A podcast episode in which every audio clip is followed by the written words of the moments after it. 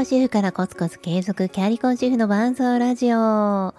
はようございます。オリッティです。このチャンネルは子育て、仕事、キャリア、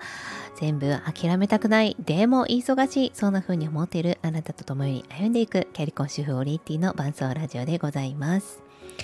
5月29日月曜日12時25分。まあ、なんということでしょう。さっきまで10時だと思っていたのにもあっという間にこの月曜日は過ぎていきます。で、ちょっとお昼休みの息抜きに収録させていただいておりますが、今日は専業主婦シリーズ、えー、前回、こう、社会、社違う、何でしたっけ？あ、前回その収入の不安っていうお話をしたんですけれども、えー、今日は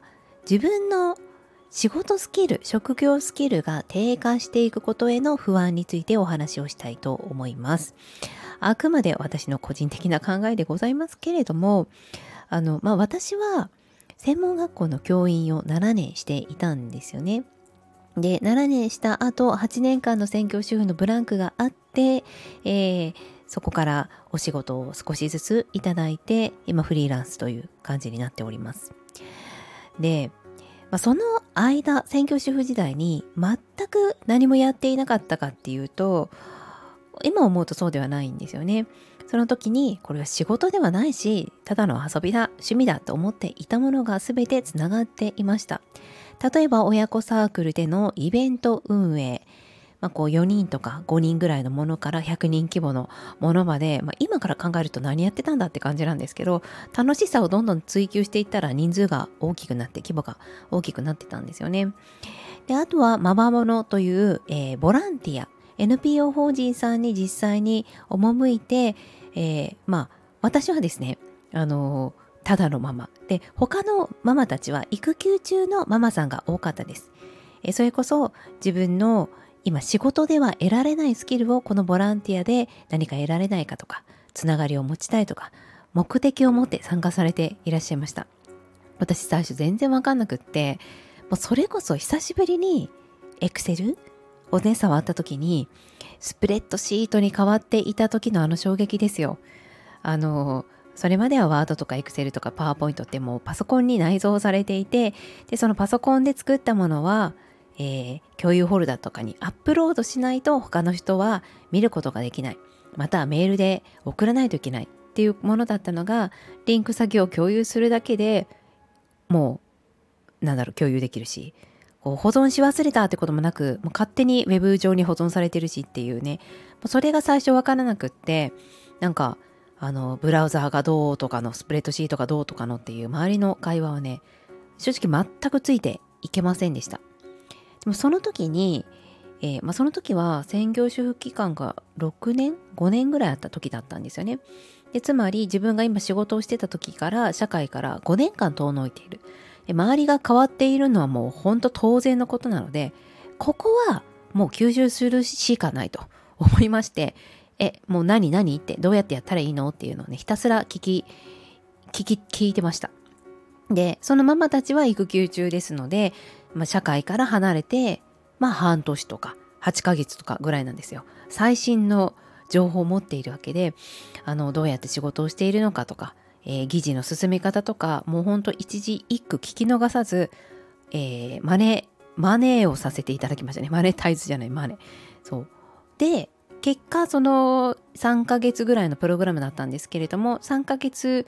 目はあのいろんなね他の方のスキルを吸収した上で、まあ、新しく例えばキャンバっていう、えー、何ですかね写真をこう加工したりとか画像を作ったりするものがあるんですけれどもそれは誰もが触ったことなかったんですよね。でたまたまその支援している NPO 法人さんのイベントも手伝うことになってじゃあイベントのチラシを作ろうってなったわけです。もうイベントの運営はもうお茶の子さいさいなわけですからスプレッドシートは分かんなくてもね。なので自分のそこは強みを生かしてでさらにキャンバというみんなが初めて使う、えー、アプリ。そちらを使う時は、まあ、こう率先してですね自分から、あのー、やっていきました。もうよく分かんないけど夜中ずっと触ったりして。で結果的にまあ、私がそのチラシ作成には多く関わらせていただいたり今仕事で私キャンバめっちゃ使ってるのでその時に得たスキルがそのままあの生かされております。まあ、ですので自分の、えー、仕事のスキルというのは専業主婦になった場合当然落ちるんですよね。うん、例えるなら経理のお仕事を10年間やっていたけれども、えー、5年間総務の仕事になりましたみたいな、うん、5年間総務の仕事になってたらやっぱり10年間やっていた経務の経理の仕事も忘れちゃうんですよね。経理の仕事のこうやり方とかソフトの使い方とか細かいところを忘れちゃうんですよ。ただ大まかな考え方とか人とのつながりとか運営の仕方っていうのは変わらない。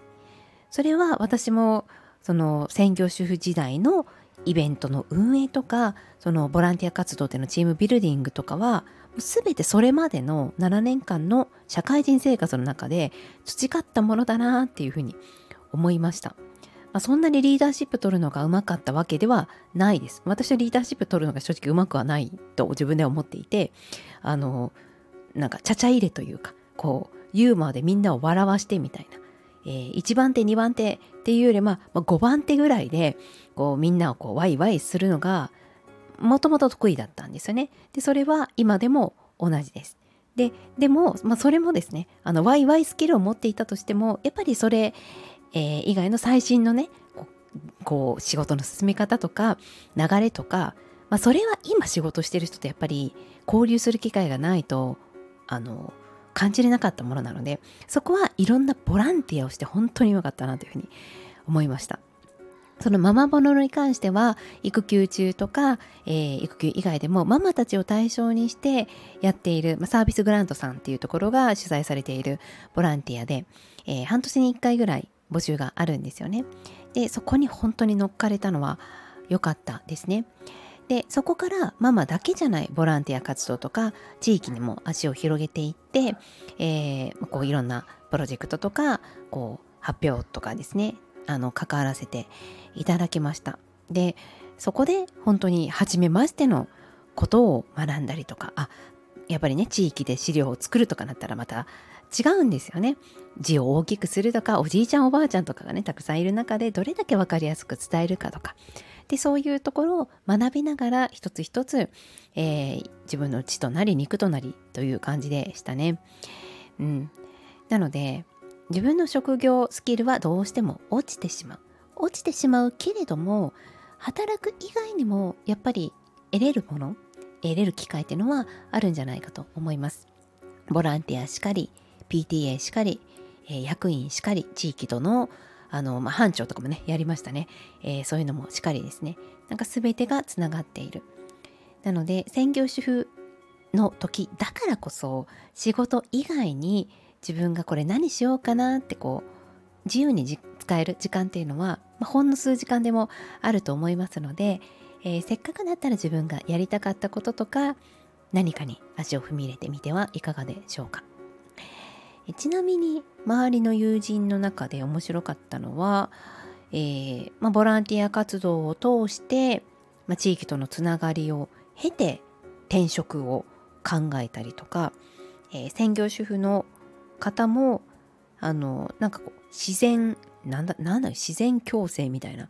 えー、まあ、お花とかねそういう植物とかが大好きでもともとでそういうボランティアとかを親子連れでなんか行ったり、まあ、それこそ畑耕したりとかねなんかそういうのやったりして、えー、結果今